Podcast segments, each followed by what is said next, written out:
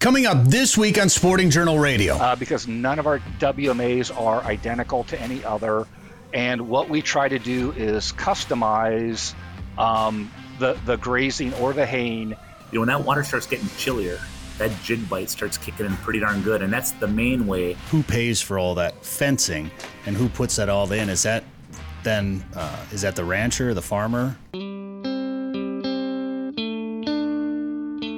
I fish, I hunt, and always will. Broadcasting from the Alclair Outdoor Studios. Presented by OnX. Know where you stand with OnX. We're not just a radio show anymore. This is Sporting Journal Radio. That's right. Welcome to the show. My name is Brett Amundson. Thank you for tuning in on the network on this radio station right here by downloading the podcast at sportingjournalradio.com or wherever you get your favorite podcasts, or maybe subscribing to our YouTube channel. Thank you very much. Dan Amundson is with us as always. What's up, Dan? What's up? I don't know what to say. I had something planned, but you didn't set it up right. So Oh, we'll save that for another week. No, we'll that's. Dan Amundson right over there. How you doing, Dan? I'm greater than the sun. Okay.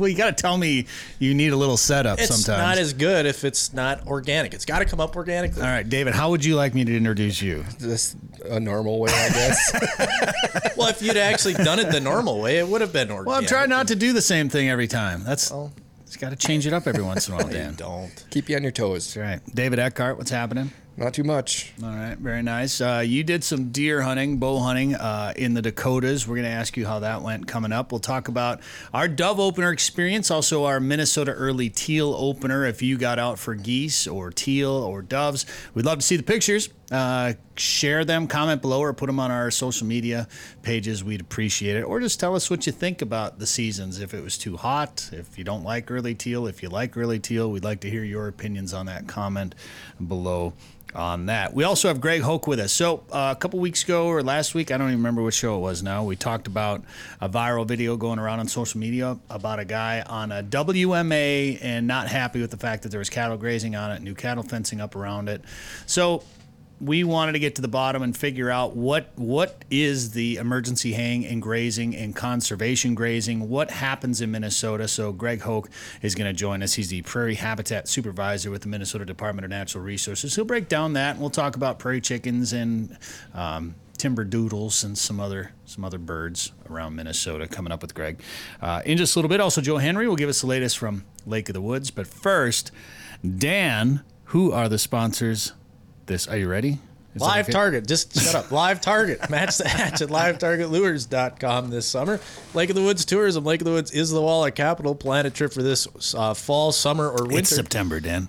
It's still summer. Plan a trip at lakeofthewoodsmn.com, Haybale Heights Campground and Resort at Devil's Lake. Book a trip to Devil's Lake, North Dakota, haybaleheights.com. Ottertail Lakes Country, find your inner otter at ottertaillakescountry.com. And Prairie Sportsman, we have a new season coming up this winter. Watch episodes anytime at the Prairie Sportsman YouTube channel. Some really cool stuff coming up uh, for Prairie Sportsman. In fact, we're going to be filming uh, a fishing event in October down on the Mississippi River. I, I apparently, you know, sometimes I feel like Southeast Minnesota isn't a part of Minnesota. It seems like, or at least for us where we are. You don't hear about things down there as often. It's a beautiful part of the state. Uh, hunting obviously is, is very good, and fishing on the river is, is really good. And uh, there's a big bass tournament. Normally takes place what in June, May. Early May. Yeah, it's like the week before inland fishing opener. But And it- uh, and not this year. Fund, yeah, yeah, it was flooded. Yeah, this year they canceled there. it because of high water, which probably a smart move. I wouldn't want it. I was not looking forward to being on the river in flood conditions. I know there were some other tournaments I think held a little further down river that weekend that went on without a hitch, but I think smart move to move it to fall. And it's going to be gorgeous down there now this time of year. Oh yeah, I, I honestly can't wait. Um, but it is a fundraiser for Saint Saint Jude's, so we are going to be uh, telling you more about that in the next couple of weeks. Not only on this show, but we'll be filming it for Prairie Sportsman coming up during the new season starting in January. I nominated for some more Emmys this year. Uh, Pioneer PBS nominated for 22 Upper Midwest Emmy Awards for the show's uh, Compass, Postcards, and your favorite outdoor show, Prairie Sportsman. Also my favorite. I'm a little biased though. That's right. Um, David, it was one billion degrees. while we were out there uh, dove and teal hunting this weekend. You were sitting in a tree stand or. Um, Uh, crawling through a bean field. Oh, oh! I did see that. You did send one snap, so you were actually crawling through the bean field. Yeah, that's where all the deer wanted to be. How'd that So- How'd that go? I got real close. I had four different, pretty nice bucks, um, all at different points under 60 yards. A couple, uh, probably under 20, but just didn't didn't make it happen. But I was shaking. Man, well, that's a problem. Like I, I understand how you could you could crawl enough through a bean field to get close to deer out there, but trying to draw back a bow and not get busted without some sort of way to cover yourself up. Because I'd assume once you popped up and drew your bow back, you probably bumped them if you got to that far anyway. Um, yeah, I crawled in on some, and some were just feeding, so they'd put their head down. So there would have been an opportunity to draw back while their head was down. Just the way the, the land was set up, the contours, and Oh, you could have got on them. I yeah, but it just they were walking away from me or would get out too far before I had a chance to draw back. The last one got spooked by a truck on the road, so What nerve of that truck guy driving that truck? how dare that guy Does doing he know- his do you job? know? Don't you see me crawling through this bean field? I started three hours ago. Yeah, I made it 50 yards. Have you ever done that before? not in a bean field like that. No. I've always wanted to do the cornfield walk, standing corn on a real windy day Yeah. with my bow. Have you ever done that before? I've never done it. I've always wanted to, just like you, but it it just never has worked out for me. Yeah. I had one time where it was a perfect setup. There was a nice buck, and I could see him walking on, you know, the up, uh, the upwind side of the cornfield. And I was like, oh, I could easily sneak in there and sneak in on him, but I had some place to I be. I do regret taking the knee pads out of my pants though. Man, my knees were sore for like two days. So many jokes. we uh, we dove hunted on Friday, and we were set up in on the edge of standing corn. So we were sitting in the standing corn, uh, looking over a part that had been dug already. And I had, I think I parked the truck, and as I was on my way back, it was legal shooting time, and some doves were already coming in. Dan and Wade were out there hunting, and some doves were already coming in. So I ducked down on the edge of the corn real quick, right into these tiny little they're like sand sandburs almost these Yep. tiny little birds like 10 of them right on the right on my kneecap immediately just like center punched my knee with these burrs and then all day i was just picking them off my legs for the rest of the Those day are the worst. Um, but dove hunting dove hunting wasn't terrible dan you got to shoot a couple doves out there I had a great time. Yeah. It was easy. We just that's what I love about dove hunting. It's so you can make it so easy and you can sit there in shorts and a tank top if you want. I didn't. I sat there in pants and a t-shirt or whatever. We just sat in some sand and corn and whacked some doves, missed some doves, ate some doves, and it was easy. We woke up I don't know, five thirty. We were in the field by five forty-five. That's great. we had such a long drive. We were shooting birds by six thirty, whatever. So it was a great time. I love it because you can just sit there and talk to whoever you're with, and not have to be super camoed, super quiet, and just hang out. You shoot some birds, great. If you don't, whatever. Who cares? They're doves. It's not a big deal. Yeah. And I didn't care if we shot, you know, a full limit. Obviously, uh, I just wanted to shoot some to put on the grill, uh, get the get the shotgun warmed up, get get uh, Tiny some retrieves, and uh, get you guys shooting some birds. Get your brother shoot, my brother, your dad shooting some birds. I know we do that all the time. um, but the best part I think about that teal hunt, Dan, is we were we weren't far from an area where, or the dove hunt. The best part of that dove hunt is we were near an area where we might teal hunt, but hadn't scouted too much. And as we were sitting there watching doves, like, oh, there's a flock of teal. oh, there's another flock of teal. Maybe we should teal hunt tomorrow. So that's We what we did. did, and it uh, it it there was a, there was more ducks around than I was expecting there to be. You know, it seems with ducks in a slough, that's always how it is, right? You'll scout it like, ah, there's like 30 in there, and then you show up the next morning and you're like, whoa, there's 200 all of a sudden in the decoys in the morning. So you almost kind of count for that. But yeah, we saw a lot of ducks, and you know, the teal teal season you can't shoot, and we talked about this in our latest Fish Hunt Forever YouTube video. It's out now.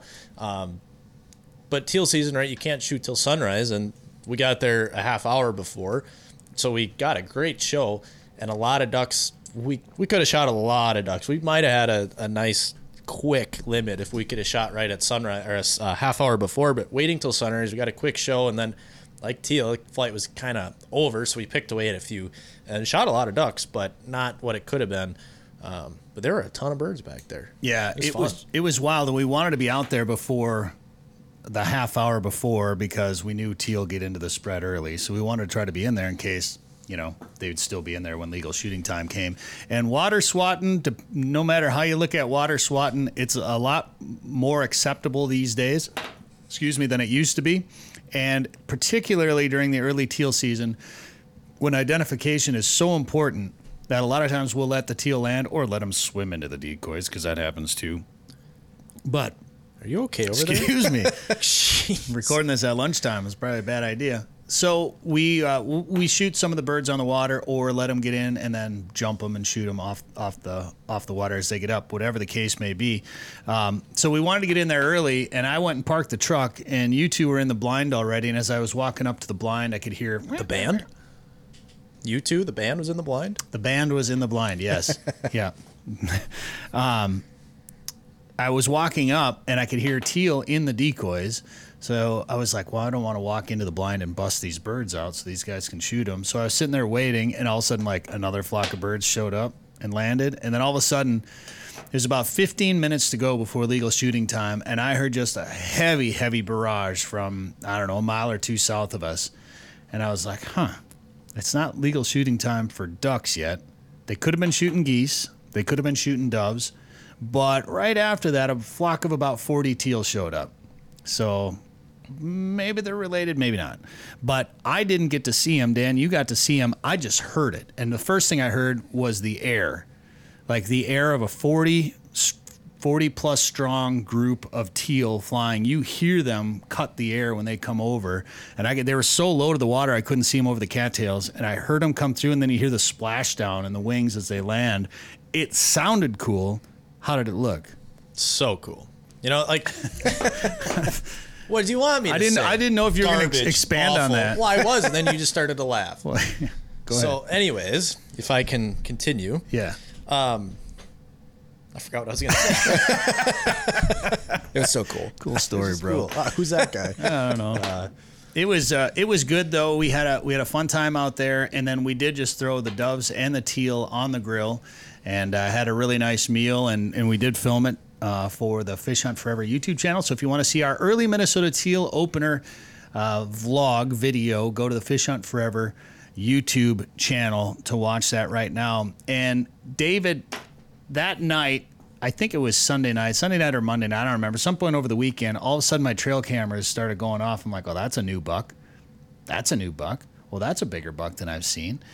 And I don't know if it was all the activity, like all the teal hunters going into the sloughs or the dove hunters going into the fields. I don't know if that got the deer moving around because I mean it was 100 degrees. You wouldn't think there'd be a ton of movement. Right. I know it's September, so the the, the bucks are going to start to move a little bit anyway, but I think it had to be a lot of that hunter activity kind of pushing them out of their home areas. I don't know, because I had I had the same thing. I had deer in my food plots all night, and they're starting to drop velvet. And uh, the the last night that I had a lot of deer, um, a lot of bigger bucks. The bucks I've been watching, and they were sparring. You could see them Oh, cool. kind of sparring. I'm excited to go pull that card and look at the videos just to see if they were just touching horns or if they were actually kind of fighting a little bit or what's going on there. But I suppose it's getting to be that time of year where they're trying to figure out who's the strongest and Yeah. who needs to go find a new area. I mean, I guess we are talking about the first week of September. Yeah. You know, I mean, things are probably starting to happen. Um, it's the best time of the year, man. It doesn't feel like it out there yet, but uh, but things are things things are definitely starting to happen uh, right now. All right, so fishing is going to start getting better. Hunting obviously is here. We're going to talk about both of these things uh, coming up. Greg Hoch is the prairie habitat supervisor with the DNR. We got Greg on the way. We'll talk about emergency haying grazing and some other information about prairie chickens and sharptails and woodcock and more. And Joe Henry's got a Lake of the Woods report all coming up here on Sporting Journal Radio.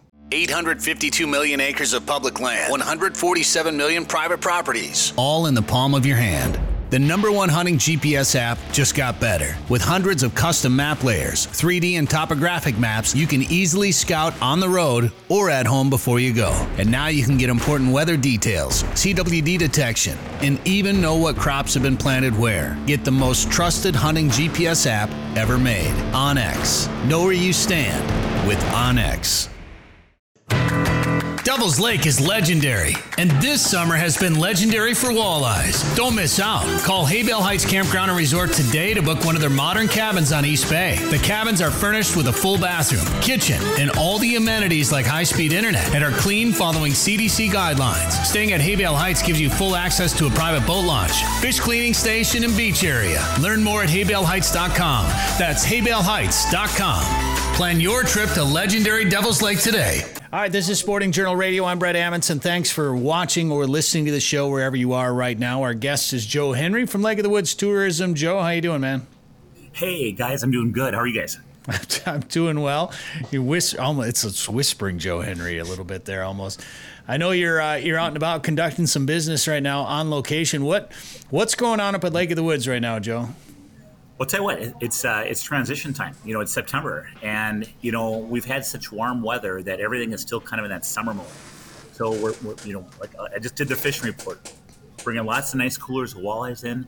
We're getting some big walleyes, but I'll tell you what, it's still that summer mode, and it's uh, it's pulling spinners, it's pulling crankbaits.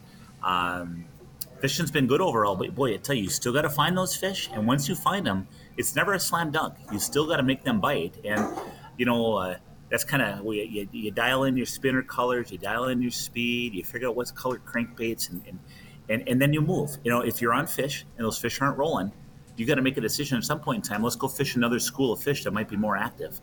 And, uh, you know, if you're a little bit versatile like that and do that, it's uh, it's a win. I should tell you, we were fishing uh, recently. I was up there on a charter boat, and we were fishing uh, a big flat, and there was other boats with us, and we were drifting this big, big flat, and those fish were scattered, and we were just drifting spinners, you know, and and we pick one here, we pick one there, and well, I tell you what, by the time you put in a few drifts, your your cooler's looking pretty darn healthy. But it wasn't a slam dunk. It wasn't like whack, whack, whack. It was like, ooh, we got one now, and you know, ten minutes later, somebody else will catch one, and fifteen minutes later, somebody else will catch one, and but then you just feel start filling the cooler, and uh, um, when we when those fish kind of let up a little bit, it wasn't that great we decided, hey, let's go jumping around to a few different spots. So we went rock hopping. We went to some different structure. And boy, in one of the spots we stopped, geez, we got a smallmouth bass, we got a couple jumbo perch, you know, we got a, a nice walleye and a nice sauger. And then there wasn't much there. We go to the next rock, and boom, we catch three more fish. I mean, it's just we're kind of putting together a day, and I think that's what you need to do. You know, one of those pictures that Dan put up there on the screen a little bit ago was a big pike, and that, that almost looked like it was a big pike out in the middle of the lake. Like how often, how often are you bumping in? You know, you occasionally bump into a perch or a tullibee or some other bycatch, but how often do people catch one of those out there? Oh, it happens a lot. It happens a lot, and you know, a lot of those big pike. I mean, we don't get as many muskies. Once in a while, we'll get a muskie out there, but there are a lot of big pike that live in that basin. And think about it; they are targeting small. They're, yeah. targeting those small uh, saugers and those small walleyes, and uh, I'll tell you what. I mean, they're they're out there for sure, especially when you're pulling cranks. When you get them on spinners, when you're pulling crankbaits, boy, I'll tell you what, it can be lights out. So I know everybody's uh, just anxiously awaiting the fall shiner run. That hasn't started yet. No, but I'll tell you, you know, I just and so right now we still kind of still have that summer weather, but you got to remember, part of that whole transition is water temperature, but you know, the other part of that is length of day. So our days, that's consistent, right? The length of day is consistent. We know that's getting shorter. It's just the water temp that, and now with with looking at the temperatures in the in the forecast, it's going to start getting chillier. So, you know, everything's going to start kicking in. What happens a lot of times is mid September is when all of a sudden you hear, oh, so and so is fishing the river and they whacked them. And, oh yeah, somebody got some shiners off the end of their dock and their nets this, this week, and you know, it, it'll all start. And when a lot of times when it starts, it's like, oh darn it, I should have fished the river last week, you know. But uh, uh, but but it, it, it, will be happening uh, uh, in the very near future. Right? It does every year. It does every year. And and the cool thing about it is, you know, I just fished the river. There's already fish in the river, and uh, it's only going to get better. You know, it's so similar when you think about like the waterfowl migration, and in, in a sense, it's a migration of fish, but you know, people talk about weather events pushing birds and hunting pressure pushing birds, and while that does have an effect, that length of day plays the largest role in in migrating waterfowl. So eh, I'm not surprised that the same thing happens with a fish like that, Joe. Exactly, exactly right. And you know, Mother Nature. I mean, Mother Nature. Mother Nature is very complex, and and you know, those fish have typical movements, typical patterns. But when we say typical, you, you know, there's things that aren't typical. Last year, we had a record-breaking flooding in the area, and more water got pushed through that lake than has in almost history. That wasn't typical. So how is the lake bouncing back from that? Um, is there more forage that got pushed north? We feel like our basin's starting to get better fishing, um, you know, over the last year. That's non-typical. Things are always changing, right? We had really low water this year, as a rule, compared to last year was record-breaking high water. Every year is different, and you just have to kind of roll the punches, knowing that the, the, those traditions are there for a reason. Those traditions are there because they've happened year after year after year. How strong will the shiners run? How strong will the run of walleyes be chasing them up that river this year? Time will tell. So, and we can talk more about this in the next couple of weeks, but when those fish start running in the river, are you going out there with a jig and a minnow? Is that going to be your first approach? For myself personally, um, my first approach if, if the water's warm enough, I might pull still pull a spinner or I might pull a crankbait to find those fish. Now, if I know where those fish are, if I'm marking those fish on my electronics, you know, pr- pretty readily with a lot of hooks, well, then I am going to start jigging them. You know, when that water starts getting chillier, that jig bite starts kicking in pretty darn good, and that's the main way most people are catching walleyes on the Rainy River in the fall is jigging. But I'll tell you what, don't ever us underestimate the power of trolling a crankbait. Brett, you and I have pulled cranks oh, in yeah. the spring of the year in that cold water. Mm-hmm. And you think about it, people say, well, gosh, is it too cold of water to pull crankbaits? No. I don't think it's ever too cold of water. You think about it, I mean, fish fish are always eating minnows. You just adjust your speed, you adjust the size of your crank, and and but no, I think that uh, man, I if, if, if I'm if I'm struggling jigging because I'm not finding fish, those fish are spread out no problem put on a crankbait. Well, that's just it. You're just covering more and more water. All right. Well, it's that time of year that some cast and blast opportunities are, are starting to happen up at Lake of the Woods. We're going to talk more about those opportunities next week with Joe Henry. And if they want to plan a trip for this fall to Lake of the Woods, what should they do? Fishing's uh, typically really good, both lake and river, you guys. And uh, hey, check out our website. That is lakeofthewoodsmn.com. Northern Minnesota's Walleye Factory is a year round world class fishing destination. The perfect getaway this summer is just a short drive to Lake of the Woods. Fish Big Traverse Bay, the Rainy River, or visit the unique Northwest Angle. To catch big fish, you have to go where the big fish are. Plan your trip to Lake of the Woods at lakeofthewoodsmn.com. That's lakeofthewoodsmn.com. Live Target, the leader in Match the Hatch, is back with new lures that also match the action. Introducing the Live Craw. The Live Craw is irresistible to bass, walleye, and other freshwater species. EFTTEX winner, the Ultimate Frog, looks and acts just like a swimming frog. With an exposed ultra point mustad hook and replaceable legs, the Ultimate Frog has two styles, two sizes, and eight colors. And iCast and EFTTEX winner, the Live Shrimp, mimics a fleeing shrimp for saltwater anglers. Coming soon from Live Target. Did you know there are more than 1,000 lakes in Otter Tail County? Yep, and I'm gonna fish as many as I can. I'm an outdoorsy otter. Nothing beats a full day of fishing for me. The lakes of Otter Tail County give me plenty of options to lower my boat and snag the perfect catch. Not an outdoorsy otter? No problem. Otter Tail County has something for everyone. You just need to find your inner otter. To find your inner otter, go to ottertaillakescountry.com. This is Sporting Journal Radio. Thanks for tuning in on the network by demand, sportingjournalradio.com, or maybe you're watching this on YouTube. Thank you very much. Please uh, like and share this with your friends and comment below if you have a comment or a question about a topic that we're talking about, because that's how we do things around here a lot of times is we want to we want to bring up topics that our listeners care about. So what, last week or, whatever it was, two weeks ago, we had uh, somebody brought up uh, a, a, video that was going around on social media, and it was uh, somebody that was on a WMA, and it was had new cattle fencing up around it. They had cattle on it that were grazing, and he was upset because hey. We're paying for this public land to go hunting on. What the heck is going on here? And we made the comment that that happens a lot You know, there's some grazing uh, opportunities out there for farmers and ranchers on some public land. There is some emergency haying operations that take place, and then we had a couple comments about people saying we, we weren't experts on the on the matter. And no, and I'll we're not. We're not exactly. We're just hunters, kind of talking about it. And obviously, we've known about emergency haying and grazing for a while. And he's like, oh, "It's not emergency grazing, man. You you got you know." It's just like it's just perfect internet like the way the internet works now, if somebody thinks you're an idiot, they have no problem telling you well, hiding behind a keyboard. So anyway, I thought, well, let's, you know what? Fine. We'll get an expert on and we'll break this down a little bit and find out what's going on out there uh, when it comes to uh, haying grazing on on some public lands, also in some CRP and wh- wherever Greg Hoch's wheelhouse is. We'll find out. And he is the Prairie Habitat Supervisor with the Minnesota Department of Natural Resources. Greg, I'm not trying to put you on the spot at all, Greg. I just want to kind of uh, clarify a few things out there. So I appreciate you coming on the show with us this week. Yeah, uh, thanks for the invite. Um, yeah, you bet. You're also uh, author of four books that we'll talk about, and uh, we're going to get into some some uh, some some bird talk too with them when it comes to prairie chickens and, and woodcock and some and even we could talk wa- uh, waterfowl too with wood ducks. It's a subject of a few of your books out there, and we'll get into that a little bit more. But if you can break down, you know, when when people throw around the term emergency haying and grazing what does that what does that mean for people that maybe aren't experts like ourselves? What does that mean exactly? So generally when we talk about emergency grazing or haying and it's usually haying um, it's usually in a, a drought situation.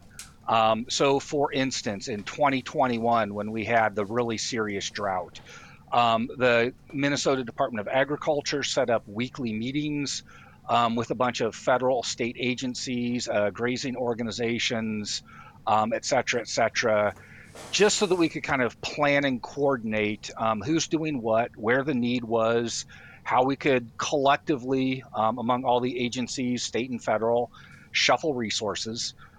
Um, generally, most of the, when you talk about emergency haying and grazing, it's quite often more focused on um, things like uh, conservation reserve program fields, uh, to a much lesser extent, public lands like wildlife management areas. Um, however, um, there are opportunities um, created um, by things like this. That sounds kind of negative, but um, try to make the make the best of a situation. so, for instance, there are a number of areas we've been in a wet cycle for quite a few years. Um, it's so wet in the spring that we can't get fire into a lot of places with our prescribed fire program, can't get equipment in there to manage. Um, however, with that drought, um, a lot of our wetlands dried up, and the science shows that's actually good for wetlands in, in the long run. We were able to get some get some haying in there, get some just some basic disturbances onto acres that had seen very little management for, for quite a few years. Um, and I do want to emphasize um, that our public lands in Minnesota um, are in no way, shape, or form a pressure valve um, for for anybody, um, ranchers, etc. Um, we made the offer if ranchers wanted to contact their local area wildlife manager and have a discussion um, if that manager had some land that he or she wanted to have hayed um, to help meet a specific management objective, then they, they started working together. Um, however, there was no you know mandate or anything like that that um, you know thou shalt um, allow grazing or haying on on the WMAs in your work area. Um, it was still totally up to the area manager and it was only allowed, um, just like our, our regular haying and grazing, um, only allowed if it helped the DNR and DNR staff meet specific management objectives um, for our habitat and wildlife. So in that particular one, that and you don't know about this spe- specific case, but in that particular situation, it could have been a WMA that maybe was too wet to be managed effectively and this spring it was really wet. I mean, we had a lot of water. Record wet. Yeah, yeah. this this spring, a lot of guys maybe it was uh, maybe it was scheduled to be burned this year, and you couldn't get in there to burn it. So once it started to dry up, the opportunity to put cattle in there uh, for a disturbance by grazing uh, became an option, and that may have been what happened here.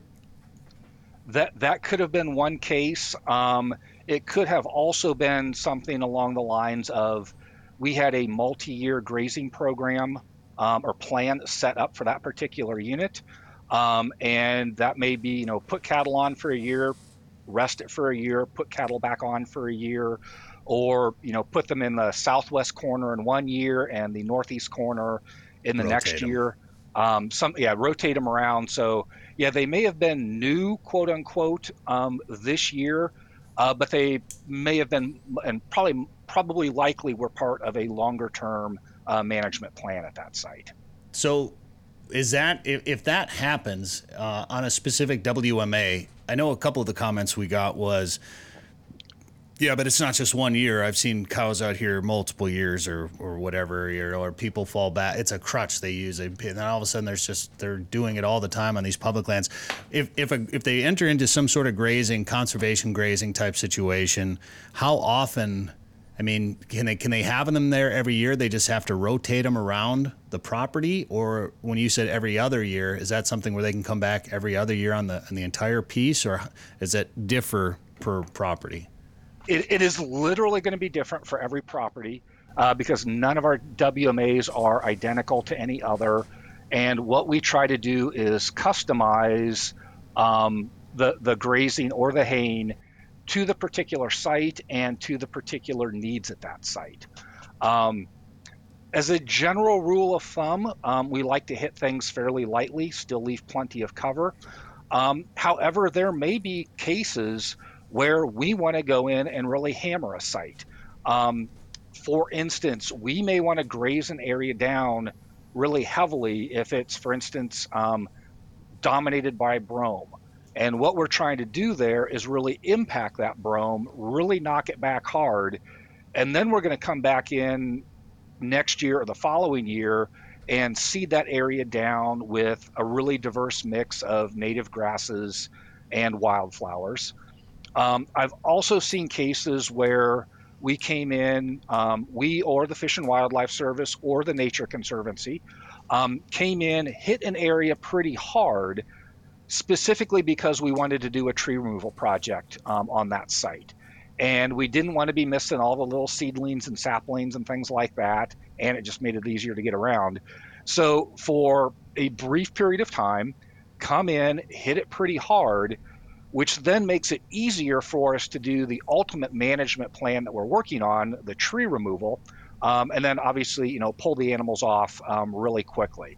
Um, so again, um, every management plan is a little different because the site needs at every at every WMA are a little different.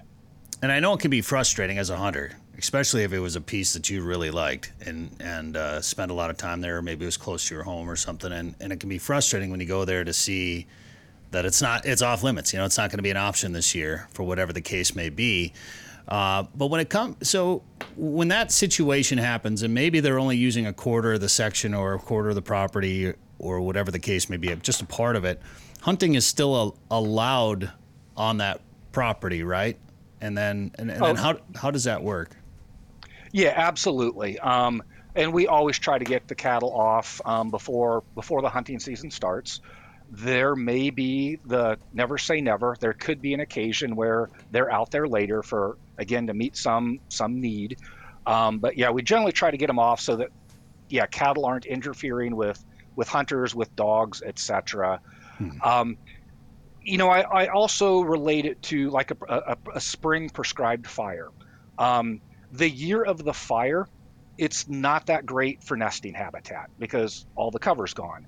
Um, however, it's going to be great brood rearing habitat uh, for pheasants um, later in the summer. And in following years, it's going to be fantastic nesting habitat. Um, so there are cases where, you know, it may not look great this year, um, but Yeah. we're managing for future years.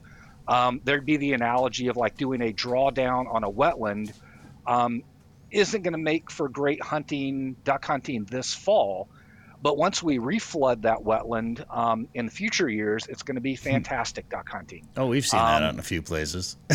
Yeah, Your mouth um, it's. I you know, mean, or you know, you, You, and you're, Oh, you're ahead. spot on, Greg. And I, I don't mean to interrupt you, but you, we've seen it happen. You know, we've been around this enough to see it happen where it is frustrating when it's happening for a guy. And maybe he's only a weekender that only has a short time and maybe he drove long ways and he get to a spot.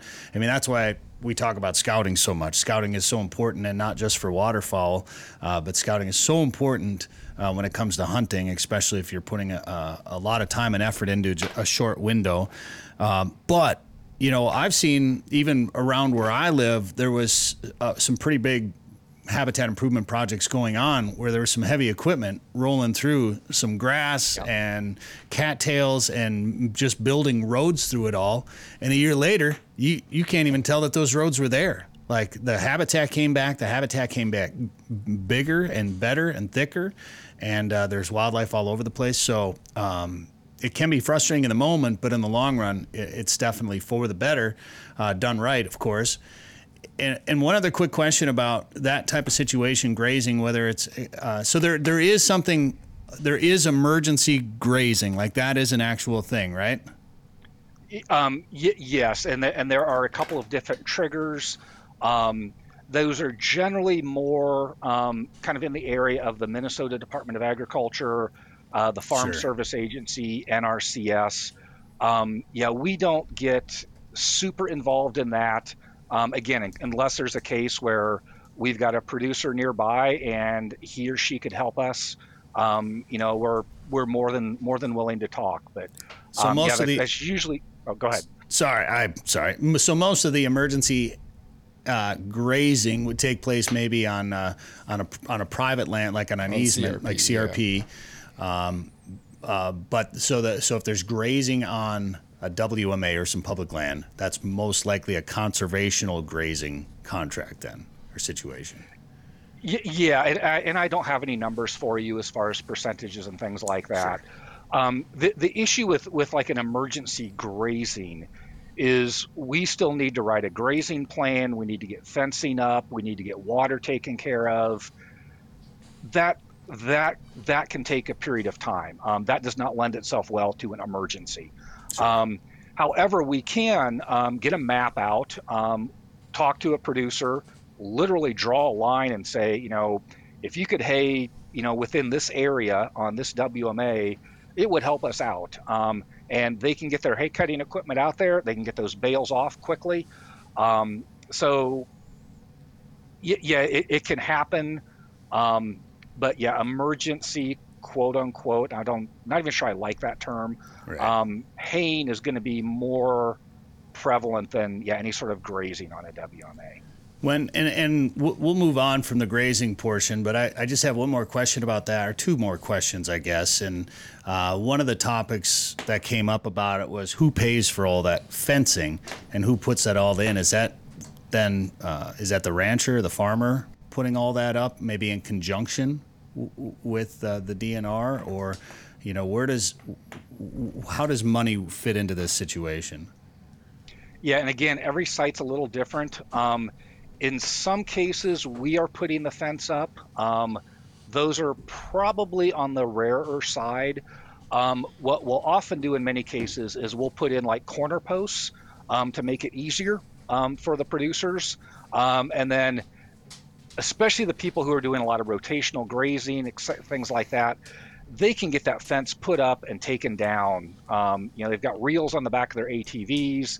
They've got temporary fence posts. Um, they can put one or two lines of hot wire up, or just even just smooth high tensile. They can get that fencing up and down pretty efficiently and pretty quickly. Um, and so, quite often, it's the the the producer or the whoever owns the cattle is, is taking care of that. But again, every site is going to be different, and I don't have any specific acres, linear feet, or, or dollar Sure. numbers for you. Okay, because the other the other question that comes up then is does that fence stay up or does it come down? And it sounds like most of the time it comes down. And then the the type of fence, you know, and I know this isn't your uh, wheelhouse, but there's a WPA that I know of that I used to hunt a lot, And one year I drove by it and it had four strands of barbed wire and big cattle gates all up, all around it. And, uh, you know, I was thinking to myself, okay, I understand doing some rotational grazing for a habitat disturbance, but to put four strands of barbed wire around a pheasant hunting tract, you know, barbed wire to me as a guy with, with running labs and flushers, that's the enemy and I understand letting the letting the farmer or rancher get in there if he needs to be, but I, I you know I want to push for pulling barbed wire out of all public lands as much as possible. So is there from you know from a from a managing agency standpoint, I know we'll go back to WMAs here. Is there any sort of requirements when it comes to type of fencing out there? Uh, yeah, again, we, we do we do have some fencing standards. Um, yeah, I'm kind of I'm kind of surprised to hear about the barbed wire. Yeah. Um, there may have been some very specific reason for that that I, I don't know and can't address. For the most part, we're doing almost entirely um, high tensile smooth fence. Perfect. Um, yeah, dogs can go right through it. Um, you know, and, and quite often it's just it's taken down at the end of the year. I know one of the first things we often do when we do um, public land acquisitions is, yeah, we go in there and rip all that rusty barbed wire, and it's half buried in the ground, and yeah, that's fun. part of uh, you know it's part, part of what we do uh, before we even open open it to the public. Sure. No, that's great. That's great. Um, uh, that barbed wire is just so damaging, can be so damaging to people too. and and my I've ripped hunting a- pants. I've ripped a lot of boots. yeah, exactly. I've, I've, I've gone to the vet one, yeah, more, yeah, at least at least once for, for that reason, and yeah, Oh, a couple man. couple of pairs of expensive waders myself. So Oh yeah, the waders. It's like they they're magnets for barbed wire. It seems like. Um, well, let's talk a little bit about what, the like, disturbance in that habitat and how it can be good. Uh, and this isn't exactly wasn't on topic, but you brought it up, and I think I had. I think it was Tom Landwehr was on the show one time, and he brought up the fact that going through a dry cycle can be good for wetlands. And you know what is it? Because people get so worried. Oh man, it's so dry this year. Gosh, the the ponds are all dried up. And of course, we're looking at it as a as a from, you know from the standpoint of a hunter, saying I'm not going to be able to hunt that pond this year, or it's going to be just straight two feet of mud that I'm going to be walking through, and the dogs are going to be miserable. Uh, but when you talk may, you know, I- and I don't know if this is in your, your again wheelhouse, but can you talk a little bit about the benefits of a wetland drying up like that? Yeah, I, I can dabble in that. We do have some wetland experts in Minnesota or in, in the sure. DNR that you could you could bring on. Basically, and you, you may have heard about the, the wetland cycle and the, the, the hemi-marsh phase. Um, one of the issues in, like I said, we, we've been in pretty much of a wet cycle since 93, 94. Uh, we kind of had a dry year in, was it 20, 2012, 2013, somewhere in there, and then 21 we have a lot of wetlands that are kind of stuck in that kind of that end phase where it's you know heavily encroached by cattails. It's it's not terribly productive. Um, it's just been too waterlogged for too long, and, and that sounds totally counterintuitive. But wetlands can be too wet. Um, where if you dry them out, um, you expose that seed bank um, that you know either on the surface of the mud or, or buried just below it. And you're, you're basically resetting um, the wetland is what we call it in that in that cycle. Um, and that's why we you know some of our larger wetlands on on both state and federal lands have water control structures. So even in a wet year we can let all the water out um, and then put the the boards back in and, and back the water back in. Um, but yeah it, it's, it's just part of the cycle you know in the perfect world um, from from a duck perspective and, and probably from a duck hunter perspective you like that hemi what they call the hemi marsh stage where it's about 50% emergent vegetation 50% open water and preferably you know you know patches of, of emergent vegetation scattered throughout. It's not the east half is emergent vegetation and the west half is, is open vegetation um, you, you want that real patchy nature because lots and lots of places for ducks to hide especially broods of ducks lots of uh, invertebrates in those types of wetlands, so lots of food down in there, and um, so yeah, just kind of trying to yeah. There's there's some good pictures of that kind of that that hemi marsh or, or middle stage that we quite often try to manage for. Well, let's get back into your your area of expertise and talk about the prairie a little bit. Um, Minnesota's had this prairie conservation plan uh, for a number of years now, and uh, talking about particularly the western side of Minnesota, pretty much from top to bottom. I really like it because I love the prairie. Uh, I love living out here in western Minnesota. Where where are we at um, in that plan? Like, what's the status? How are things going with that? Um, yeah, we we uh, we we still meet as a group um, several times a year. Um, the the plan is, um, you know, there, there there can be some misunderstanding about our state plans. It, it, it is very much an umbrella plan. Um, Sure. It has some very broad based goals. Um, we still do a lot of work. Um, you know, kind of the day to day stuff is, you know, who happens to come into the office and say, you know, hey, I'm interested in selling my land and, and leaving a conservation legacy, um, that sort of thing. Um, you know, where we target a lot of our uh, management, especially, um, the prairie plan is focused on kind of these core areas where we've got both clusters of remaining native prairie as well as usually clusters of state and federal public lands. Um, so, you know, those are going to be some of the best places, um, at least in my opinion, um, for bo- both your pheasant, your upland pheasant hunting, and for your waterfowl hunting, because that's where you're going to find the, the biggest blocks of, of habitat out there. Well, I I remember being at a uh, a prairie chicken event, and I think we were filming for Prairie Sportsman and running into you there. How how are the prairie chickens looking nowadays? Have you been out there? Uh, have you been uh, around the, the chickens much lately? I have not. Yeah, Th- these days I live uh, about halfway between Cambridge and Mora, um, and I can't remember. Um, we did publish our our most recent prairie chicken and sharp-tail report not too long ago, and I can't remember what the numbers were. Um, we're generally speaking holding steady. Um, you know, year-to-year fluctuations, um, as with anything in wildlife, but somewhat steady in recent years. We're still well below. There it is. Um, yeah, still well below. Um, you know where we were even back in like the, you know, 2005 to 2010 period, um, which is kind of when CRP was at its maximum, Oh, both in. Minnesota and, and nationally. Sure. Yeah, but that CRP, you can really watch the bird numbers, the populations just fluctuate with the numbers of uh, CRP enrollment. Um, what, what you're you're over in that eastern, excuse me, that east central part. Uh, how you know we closed the the sharptail season over there? Have, have have people been seeing more birds? Is that helping? Are they coming back, or is it going to be just uh you know maybe it's maybe we're too far gone in that part of the state for sharpies? Yeah, I, I don't know about Sharpies and, you know, like the, the effects of closing the season. You know, those always, it's going to take a couple of years before before we see any effects, if we do see any. Um, I can tell you the pheasant populations um, up in this area are are through the roof. I was out driving around, um, actually doing a lot of racing um, last week, and there are broods of pheasants all over the place. Oh, good. Um, in the winter, it's not unusual to see 40, 50, 100 pheasants um, just just driving around. So um, it's it's an unknown. Um, it's a it's a bit of a secret, but uh, Not there anymore. are a lot. Of, there are a lot of prairie chickens over here in this kind of uh, transition zone. oh, really? Prairie chickens?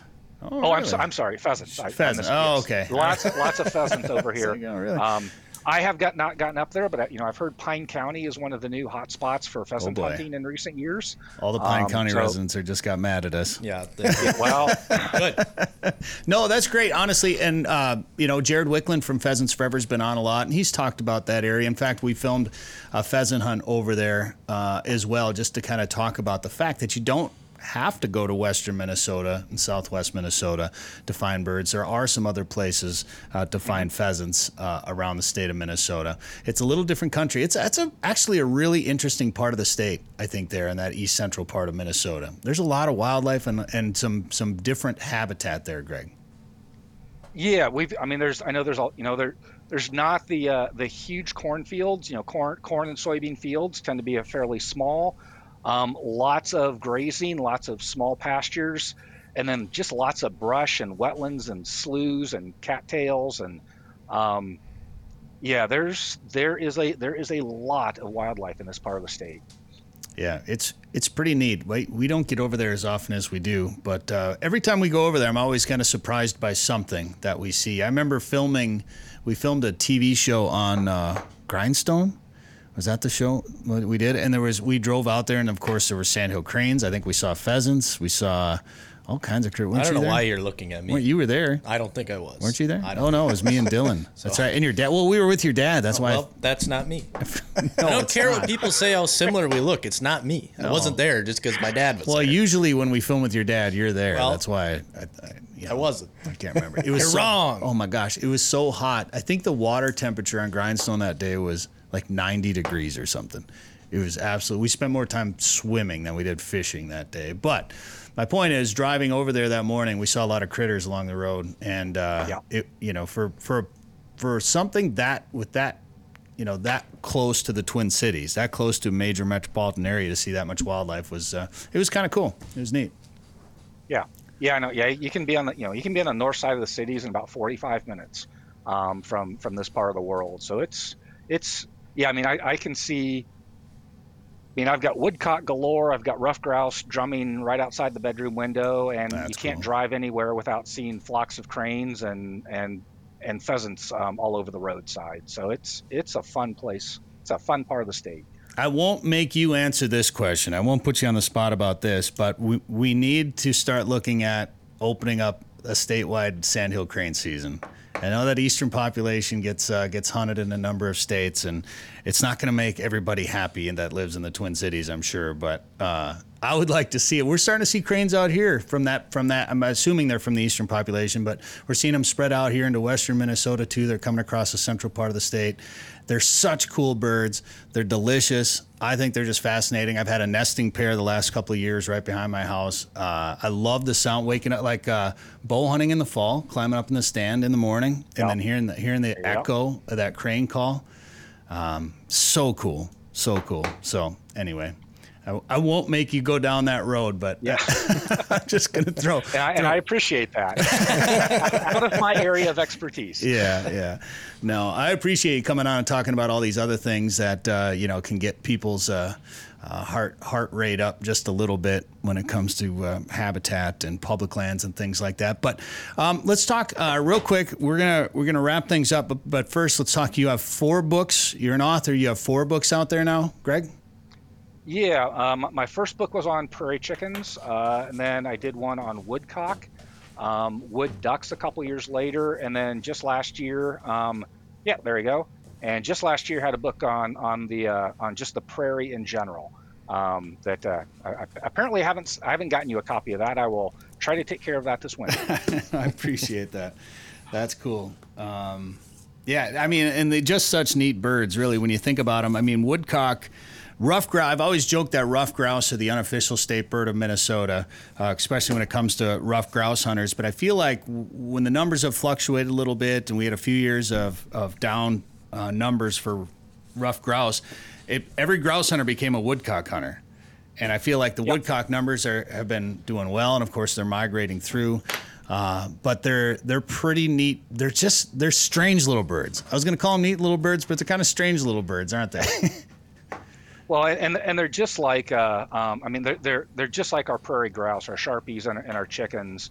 Um, I know Tom Carney, um, who writes uh, Upland Almanac, has called them two season birds because they're they're just as, if not more, entertaining in the spring.